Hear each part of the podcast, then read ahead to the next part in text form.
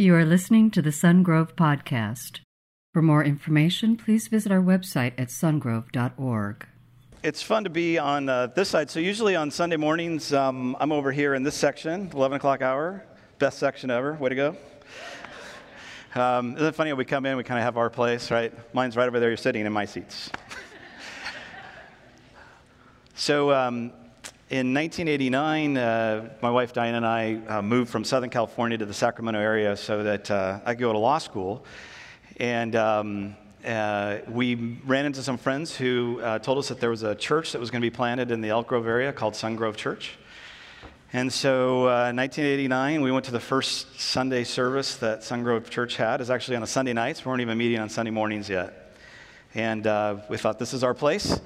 And uh, we've been a part of uh, this place ever since. And it's been quite a journey. And uh, it's been exciting and times challenging and times crazy and fun. But uh, it's been awesome to see how God has used this community of people um, in this region. And it's been really, really neat. So, yes, I am a lawyer. Um, I know for some of you it's a terrifying thought, right? You came in Palm Sunday. How many of you thought you were coming in to hear a lawyer on Palm Sunday, right? Yeah, none of you. Some of you are thinking about your favorite lawyer jokes. I know. They're pretty good. Um, I don't have a lawyer joke for you, but since I am a lawyer, I thought I should probably tell you a story about a shark.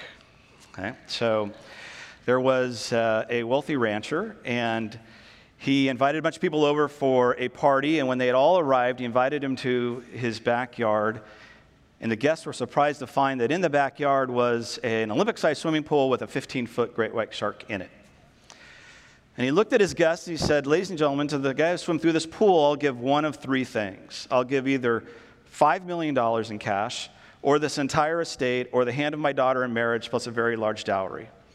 Well, no sooner does he say these words than he hears a splash. And he sees a young man swimming feverishly across and up and out the other side, safe. And he's amazed. And so he walks over to the young man. He said, In all the years of making this pitch, no one's ever taken me up on it. So I'm here to pay. What would you like? Would you like $5 million in cash? Young man said, No, sir. He said, Well, then, would you like this entire estate? It's yours. I said, No, sir. He said, Well, then you must want the hand of my daughter in marriage plus a very large dowry. And the young man said, No, sir. The rancher just looked at him and said, What do you want? The young man said, I want the name of the guy that pushed me in the pool. it's probably a lawyer, right? And there was probably a lawyer on the other end of the pool helping him out, right? With the card. So it's good. It's good to be here. It's good to, it's good to come to church and laugh, and we love the place, this place because of that. So let's, um, before we jump into Scripture, let's pray together. God, um, uh, your word tells us that uh, your word is alive and it's active. It's sharper than any two-edged sword, and it's able to pierce right to our hearts, right to where we live. And so we welcome you to do that in our lives this morning. And we ask that in Jesus' name. Amen. So if you have your Bibles with you, turn to Luke chapter 6. And if not, it will be up on the screen. Um, this morning, I want to talk to you from Luke chapter 6 and talk about the challenge that I think Jesus is making to his followers at that time and followers today um, to be and to live lives that are uncommon. But let me introduce kind of what's going on here. Uh, you're going to see some scripture verses that are really familiar. Um, and they look like they are the same scripture passages that you would have seen on the Sermon on the Mount, right? In Matthew chapter 5, 6, and 7. This is probably, though, a different sermon. This is what uh, some scholars refer to as the Sermon on the Plain. Um, I think sometimes we think that Jesus sort of gave one speech, right? And they captured it that one speech in uh, Matthew and in Luke. And uh, probably what really happened is that Jesus gave the same speech, the same message, many times as he traveled around the countryside and spoke to his followers and those who were checking him out. And so we see one sermon in Matthew chapter 5, the Sermon on the Mount. We see another sermon now the Sermon on the Plain. Um, it's very similar, but it's another group of people, uh, another message that Jesus is giving. So, who's there? Well, we know that the apostles are there, we know that the disciples are there. So, there were people that followed Jesus that weren't part of the 12, but would still be considered disciples of Jesus. There were men and women that followed him around um, through his ministry for three years, not just the 12 guys that we've uh, come to know, um, but others. And so they were there. And then there were just people that were there checking Jesus out. Wherever he went, um, people wanted to be around him, they wanted to hear him. They wanted to see him. And I think in this message, Jesus is going to challenge his followers to live a life of uncommonness. Not a life of weirdness, not a life of boringness, but a life of uncommonness. Jesus was anything but common. He lived an uncommon life in his time, and that uncommonness was attractive. It was winsome. People wanted to be around him, not necessarily always the religious folks, but common men and women wanted to be with Jesus. And so I think we see in, in Luke chapter 6 four characteristics um, of an uncommon life. If you spend any time there, you can probably pick out more.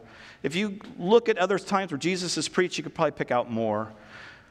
But these are four sort of guideposts in my life, goals, things that I certainly have not been perfect in achieving, imperfect in error and effort, and uh, it is certainly a work in progress. Um, but I think Jesus is challenging his followers then and today to live lives that are uncommon. And so let's look at four areas of uncommonness that I think Jesus would challenge us with today. Um, the first is in, uh, we see in verses 20 through 22. They'll be on the screen, so let me read them to you. Follow along. Looking at his disciples, he said, Blessed are you who are poor, for yours is the kingdom of God. Blessed are you who hunger now, for you will be satisfied. Blessed are you who weep now, for you will laugh. And blessed are you who, when people hate you, when they exclude you and insult you and reject your name as evil because of the Son of Man. Um, Jesus is confronted with a world very similar to our world today a world in which people are chasing money and possessions and power. There's some things throughout our time and throughout our cultures that don't change. And that is the same thing that we're chasing today. Jesus was facing that same scene 2,000 years ago. And so Jesus lays down a challenge to his followers. It's a challenge to consider the implications of his way in his kingdom. And principally, it's a way to a new type of thinking. He's going to take the disciples' view and their perspective and how they look at life, how they look at the world, and he's going to flip it on its head in this Sermon on the Plain. He does the same thing in the Sermon on the Mount. He's taking those followers' perspective and he's going to flip it on its head. Say, I want you to think about things in a whole new way. Now, we could, we could unwrap just what does it mean um, when Jesus says, Blessed are the poor. I mean, we could spend all morning talking about that. So, what I want to do is talk about from a high level and sort of some, summarize for you what I think Jesus is challenging his disciples with here in this passage. Jesus is saying, I think, that I want my followers to think in new ways about happiness, about satisfaction, about poverty, about self reliance, about righteousness and sorrow and burdens and leadership. My followers will have a different perspective on this thing called life. And I think Jesus is, in a nutshell, saying to his followers, Look, the world says depend on yourself, and, but I'm telling you, you need to be utterly dependent on God. The world is saying, be satisfied and full with the stuff of this world, chase that. But what I'm telling you is, crave the stuff that really ultimately is going to matter. And so he's challenging the hearer then and the reader today to look at life with a whole new perspective. There is uh, annually in Washington, D.C., the National Prayer Breakfast. And at the National Prayer Breakfast, everybody who's anybody in D.C. goes to this thing, from the president on down. And it's a good day, it's a good time. People focus sort of on the stuff that matters for a day. And a number of years ago, a man by the name of uh, Howard Hendricks, who was a professor at a seminary in Dallas, was, was the keynote speaker. He said he got all done, you know, making this address. And again, there's president there and vice presidents there and um, senators and congressmen and women and the, everybody, right? He says, I get all done and people start to scurry away and some people are coming up to say hi to me and talk. And he said, and all of a sudden I look out and I see Senator Mark Hatfield. And Mark Hatfield, back at the time, was a senator, United States Senator in Oregon. And he said, I looked out and Mark Hatfield was stacking chairs. He said, You know, everybody there had important things to go do. They had a country to run. No one would have thought any differently had Mr. Hatfield, Senator Hatfield, left right away to go to his committee hearing or go to important meetings or whatever it was he was going to do that day. No one would have looked askance at that. And yet the man was stacking chairs. Because as a Christ follower, he got it. He got that in Jesus' view of things, the way up is down. And that those who follow Jesus don't ascend to greatness, we descend to it. And so, I challenge us as we think about this uncommon perspective, we need more chair stackers in our world today. We need chair stackers in our government. We need chair stackers in, our, in the marketplace, in, the corpor- in our corporations, in our law firms, in our schools, in our churches, in our neighborhoods, and in our families. We need more chair stackers. People who get that the way up in Jesus' world is actually down. It's in stacking chairs. Well, the second um, thing that I think Jesus challenges his disciples with is that we're to be people of uncommon love. So let's read verses 27 to 31. But to you who are listening, I say, love your enemies, do good to those who hate you, bless those who curse you, pray for those who mistreat you. If someone slaps you on one cheek, turn to them the other also. If someone takes your coat, do not withhold your shirt from them. Give to everyone who asks you, and if anyone takes what belongs to you, do not demand it back. Do to others as you would have them do to you. Now, I want to linger here for a little bit. Because Jesus is calling his followers to display an uncommon love in their interaction with others. It's a something that can only be described as a radical love. It's a love that acts. And Jesus gives here in this particular sermon two examples, right? One we're really familiar with is sort of the turn the other cheek example. So if somebody strikes you, turn to that person the other also. What Jesus is probably talking about there in the culture at the time was, somebody that was sort of would give a backhanded slap to somebody's face. It was a metaphor for insults. Jesus is saying when somebody treats you like that, when somebody insults you, even to the point of slapping you in the face with the back of your hand, turn to them the other side of your face. Why? Because my followers are going to be people of uncommon love. And they're going to, when that happens to them, when they are insulted, they're going to look at that person who insulted them and say to themselves, This is someone that matters deeply to God. And it calls upon me to respond contrary to how culture would th- call upon me to respond, contrary to how I want to respond, contrary how I, to how I feel to responding. But we're to be people of uncommon love. Jesus then gives an example of uh, somebody asking for your coat and giving them another, giving them another one also. So go back in time. At the, at the time, people wore an overcoat and then a coat underneath. And so Jesus is saying to his followers hey, if somebody comes along and asks you for their, your outer coat, yeah, give that to them. But don't just stop there. Give them the other coat as well, give them your undercoat as well. And I think what Jesus is saying is to, to his followers is that they're going to be people who, who give more than that for which they are asked that we as followers of Jesus are not going to just seek to get, seek to get away with doing the bare minimum in life, in our interaction with others. Um, in Matthew 5, in the Sermon on the Mount, Jesus gives another example. Um, he gives these two examples, and then there's a third, and he talks about a situation where somebody asks you to carry their bags for a mile. Remember, the, the people, the Jewish people this time lived under Roman, Roman oppression.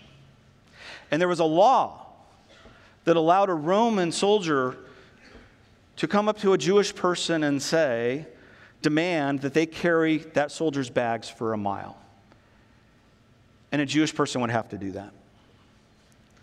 And Jesus is saying in Matthew 5 in the Sermon on the Mount when, when that Roman soldier who oppresses you comes up to you and asks you or demands that you carry his bags for a mile, don't just carry it for a mile, carry it for two. Because that's uncommon love. That's what's required of those who will be my followers. They will not seek to get away with doing just the bare minimum. Now, it's a demanding standard and one that's very difficult for us to apply. You see, most people are quite ready to do good for those who have helped them or from whom they expect something in return. In my world, that's called networking. But Jesus says that bar is way too stinking low and doesn't go far enough. And so, how far is it supposed to go? Well, pretty far. In Luke chapter 10, Jesus tells the parable of the Good Samaritan. It's not going to be up on your screen, but I'm going to read it to you and just listen. Or if you'd like, turn to Luke 10, beginning in verse 25. On one occasion, an expert in the law stood up to test Jesus. Teacher, he asked, what must I do to inherit eternal life? What is written in the law? He replied. How do you, re- how do you read it? He answered, Love the Lord your God with all your heart, and with all your soul, and with all your strength, and with all your mind, and love your neighbor as yourself. You have answered correctly, Jesus replied. And who, and who is my neighbor? No, I'm sorry. Do this and you will live. But he wanted, that is the expert in the law, wanted to justify himself. And so he asked Jesus, And who is my neighbor? The implication being that not everybody's my neighbor, it's going to be a short list, maybe. So let's talk about who my neighbor is. And Jesus says, Okay. In reply, Jesus said, A man was going down from Jericho to from Jerusalem to Jericho when he fell into the hands of robbers. They stripped him of his clothes, beat him, and went away, leaving him half dead. A priest happened to be going down the same road, and when he saw the man, he passed by on the other side. So too a Levite when he came to the place and saw him pass by on the other side. But a Samaritan, as he traveled, came where the man was, and when he saw him, he took pity on him. He went to him and bandaged his wounds, pouring on oil and wine. Then he put the man on his own donkey, took him into an inn, and took care of him. And the next day he took out two silver coins and gave them to the innkeeper. Look after him, he said, and when I return, I will reimburse you for every extra expense you may have. Which of these three do you think was a neighbor to the man who fell into the hands of the robbers? And the expert in law replied, The one who had mercy on him. And Jesus told him, Go and do likewise. At the time, there was great enmity between Jews and Samaritans. We, um, you'll know that Jesus never uses the word good, good Samaritan, right? I mean, that's something that we've come to call it. To the Jewish hearer at the time, there was no such thing as a good Samaritan. There was that much enmity between those two groups. And yet, Jesus uses a parable to tell his hearers or to show his hearers what this uncommon love needs to look like amongst his followers. That it's courageous, that it's costly, that it's expensive, that it overcomes barriers of culture, it overcomes barriers of religion, it overcomes barriers of race. That my followers are going to overcome those barriers. They are not only going to feel pity as the Samaritan man felt it, but they're going to act with mercy. You see, if I, um, if I asked you what the opposite of love is, what, what, what immediately comes to your mind? Hate? Yeah, that's the first thing that comes to mind, isn't it? And I think that's because to us, love is this very strong, positive emotion. And so when we think of what's the opposite of love, that strong, positive emotion is a strong hard emotion of hatred. But what I'd submit to you is that in Scripture, in the New Testament, in Jesus' teaching, when he talks about what, what the opposite of, or what love looks like, this uncommon love, that the opposite of love isn't hatred. The opposite of love is apathy.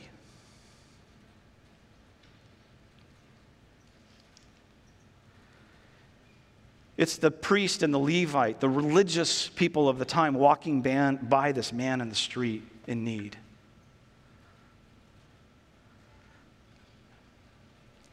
It's apathy. Um, I, have the, uh, I have the privilege of serving on the uh, board of a international relief and mission organization called MAF or MAF. and uh, it, uh, think of a nonprofit airline, essentially, and we operate, uh, the organization operates in, um, around the world, not in the United States, but uh, in um, Africa and Asia, Eurasia, and Latin America. And um, does some pretty cool stuff, and you know, I love being a part of that uh, organization as a volunteer uh, board member. And there's a video I want you to see that I think illustrates um, this point of uncommon love. And uh, this has, I didn't introduce this, uh, I didn't let everybody know in the first service. So, this, so in case you're wondering, this was, this actually, this video is from Papua, New, Papua, Indonesia. Okay? So take a look. Hi, we are Tim and Rebecca Ingalls. We serve here in Papua, Indonesia with New Tribes Mission. My name is Mike Wild, and I work among the Wano people. These are all my friends and the Wano tribe, and we're right now up in the hamlet of Mokondoma. All right, today is one of those great days. We get to go in and open a brand new airstrip. Uh, they've been working on this strip for a couple years. The name of the place is Mokondoma, so we're looking forward to going in, making a first landing, and serving the New Tribes missionaries there, the Ingalls and the Wild. So this is one of those awesome days for MAF.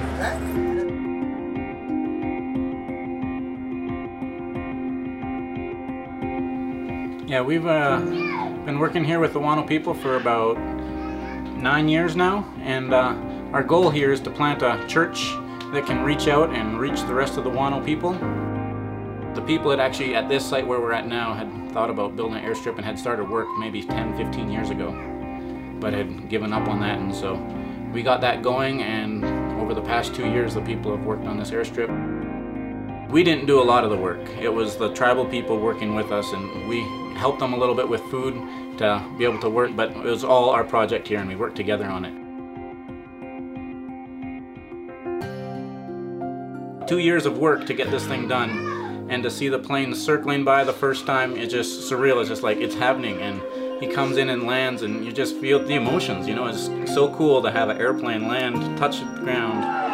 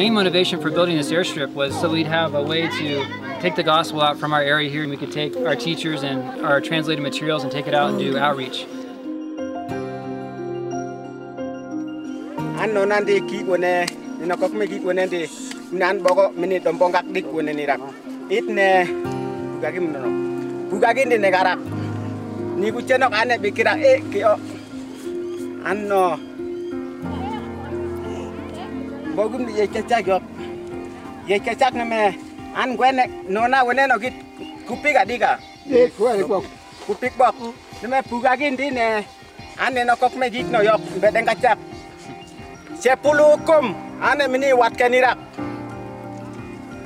mini ne bao gum di no ra. Mini ra.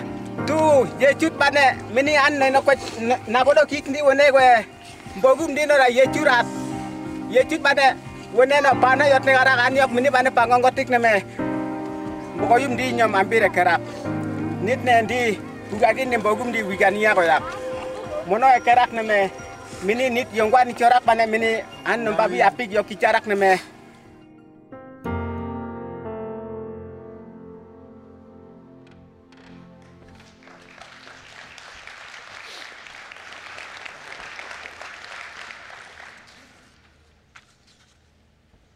So now, not all of us are uh, called, I understand, to do, to do that. Um, but we are all compelled to figure out what kind of courageous, costly, and sacrificial love looks like in our lives. It may not look like that, But we need to figure out what it looks like in our lives because that's what Jesus calls, that's what Jesus demands from us. And I'd submit to you that we don't get the luxury anymore of just ignoring it in apathy.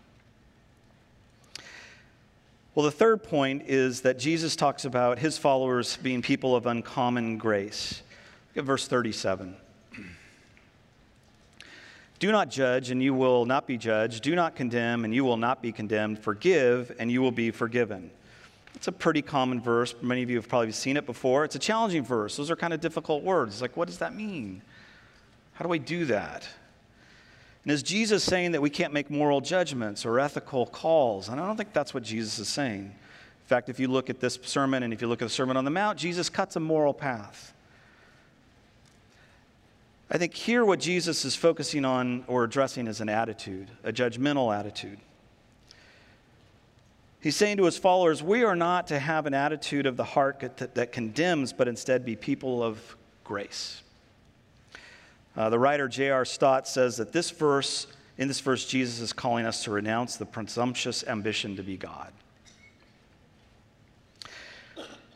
We are recipients of God's grace. If you are um, here and you've decided to follow Jesus, you are a recipient of that grace. And we are consumers of that grace. We need that grace. We need it every day. And although we're great consumers of that grace, we're not always great, we're not always really good in retailing that grace. We're not always great in distributing that grace, in communicating that grace, in giving that grace. In fact, I think there are times where we become pretty proficient at calling foul on others, but not very good at dispensing grace and hope to help broken people in their journey through this really fallen and difficult world. And in reflecting on this, I think that we often forget who we are and where we came from. That followers of Jesus should be people who are real and transparent. We should be the most real and the most transparent people ever because of what God has done in our lives. But instead, we often create images. And now it's easier to create images with social media, right? I mean, we can really create images. They're not really real. And we're doing it in a world where people are dying for people in their lives who are real, who have received God's grace, who know that they need God's grace every day, and who share that grace with others people who are real and people who are transparent is what our world is dying for. Um, so we have three children. Uh, all are adults now uh, 27, 25, and 20. So our youngest, Sydney, um, who's 20, uh, came into our life, as you can tell by the math, uh, when we had a seven year old and a five year old, and then we had Sid. And uh, our life, we've always sort of lived a pretty full life, and um, it, there was no different when our kids were young. And so Sydney hit our life, and um, it was have car seat, rule travel, Sid. This is what it's like to be a Swanson. Here we go. We didn't really slow down. But it's funny when you get to that third kid, particularly where there's like this five year gap, right? Um, at that point, we had a seven year old and we had a five year old. Um, we had done a lot of the, you know, we've been good parents. We tried to be good parents and, you know, go through the exercise of putting our children to bed at night and praying with them and reading to them and all the things that we would do. Well, by the time a third kid comes around, you know, I, we're not as good, okay? and, um, you know, your first kid, I mean, I, like my son Jordan was here in the first hour. I'm like, I got to apologize to him all the time for just how hard I was, you know, trying so hard as a young dad and that first kid. And uh, by the time you get to your third, for those of you you know have more than more than two children, by the time you get to your third, you're like, yeah, you'll be fine, right? Nobody needs ten toes; they're not all necessary, right? So if you lost one, that's okay; it's not a big deal. So Sid comes into our lives, and um, and we just kind of we keep going, and uh, you know we're trying to do our best, and when she's old enough to for this to actually happen. So this is maybe, she was maybe two or three, I don't remember at the time, but she comes wandering into our room. All the kids have gone to bed, and she, she comes over in our room, and Diana are still up, and she crawls up on our bed, and she says, in only the way that Sid can, nobody prayed with me. And so um, we did not respond in a godly manner. Um, I know all of you would just jumped out of bed and said, We would love to pray with you, Sydney. Um, we didn't. Uh, Diane looked at me and she said, uh, Rock, paper, scissors? And I said, Yeah, that sounds good. And so we did, played rock, paper, scissors, and um, I won the first round. Diane It's two out of three. I'm like, Okay, I see how this is going. So she wins the second hand, she wins the third hand. And she throws her arms up in the air and says, Woohoo, I won. And Sydney jumps into her arms and says, Yes, mommy, you won. You get to pray with me. I said, Yes, mommy, you get to pray with her. We're such spiritual parents. Now, it, that was before, Facebook. that's a long time ago, before Facebook.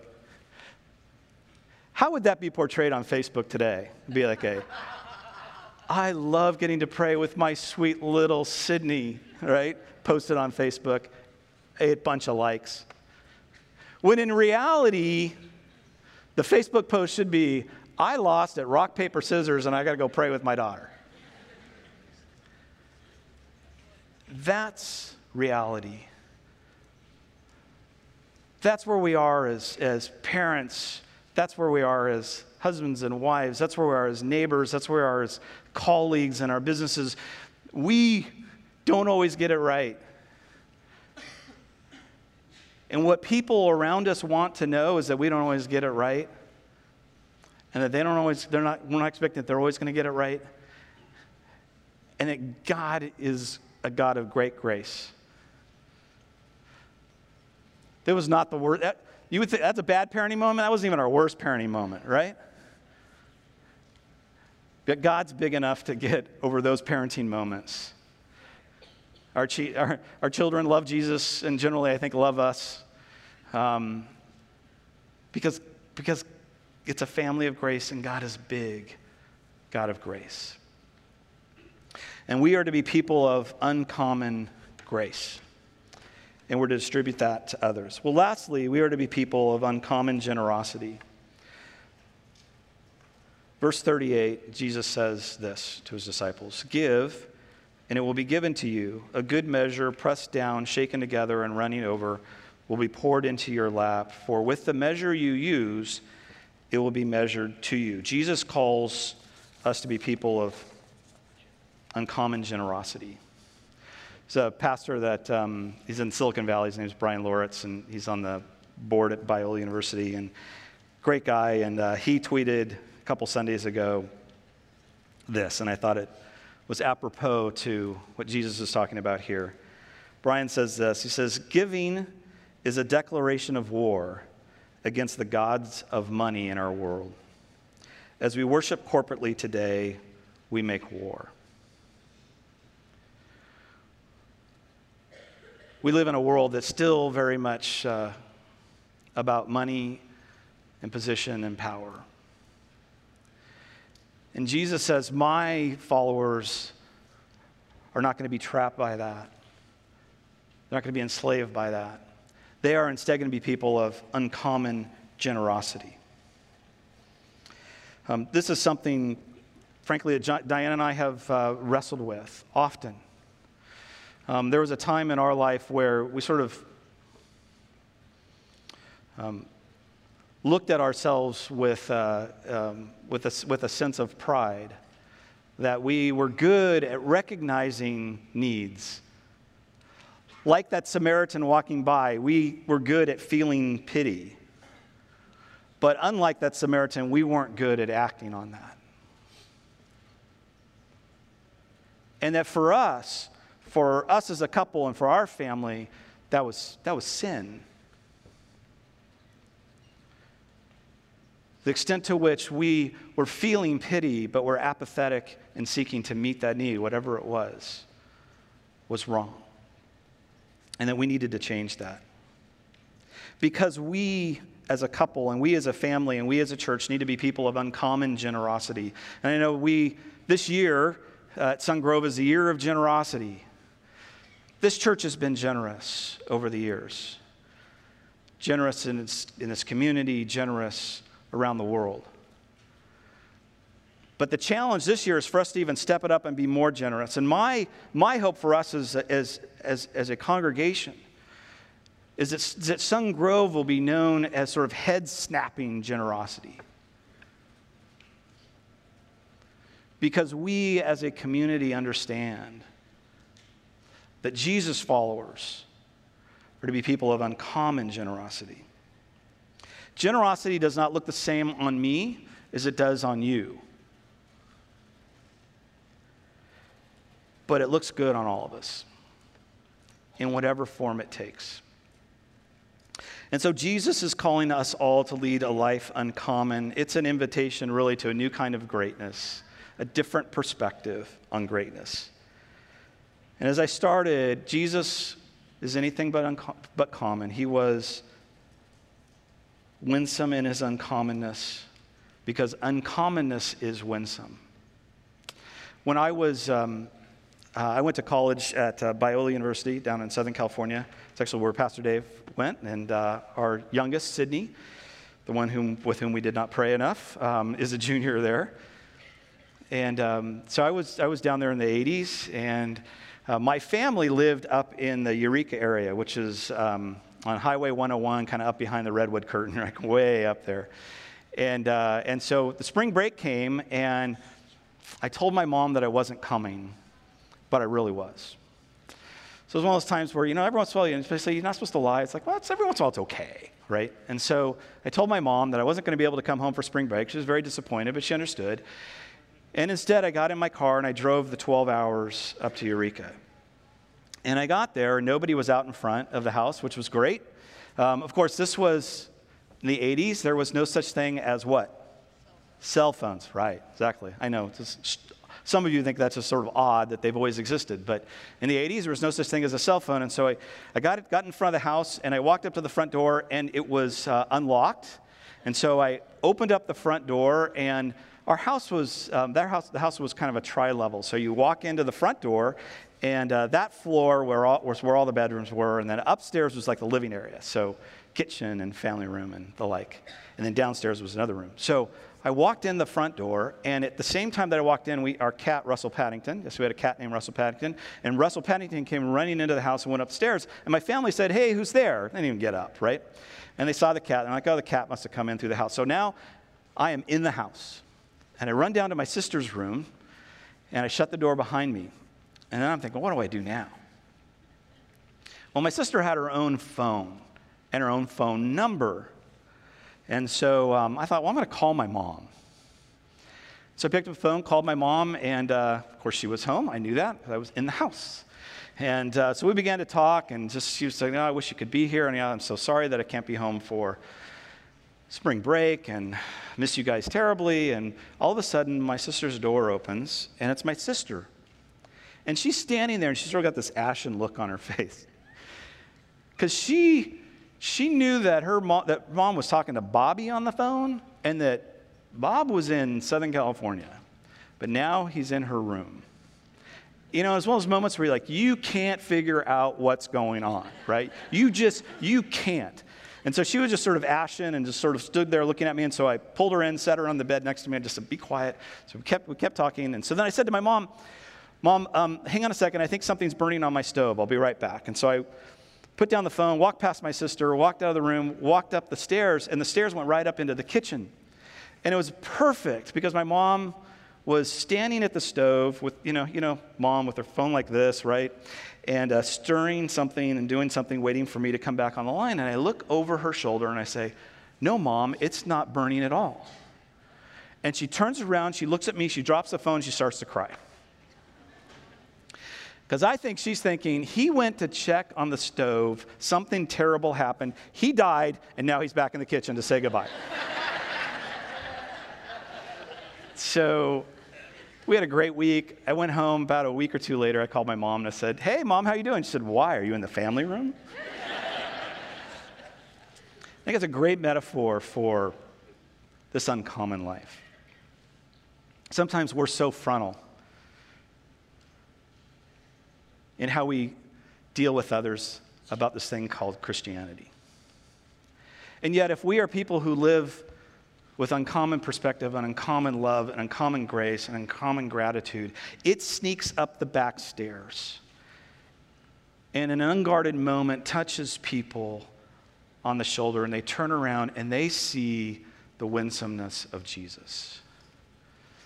That's the way this is supposed to work, I think. And that's why it's so important to live as best as we can this life that's uncommon. So I'm going to encourage you to do something.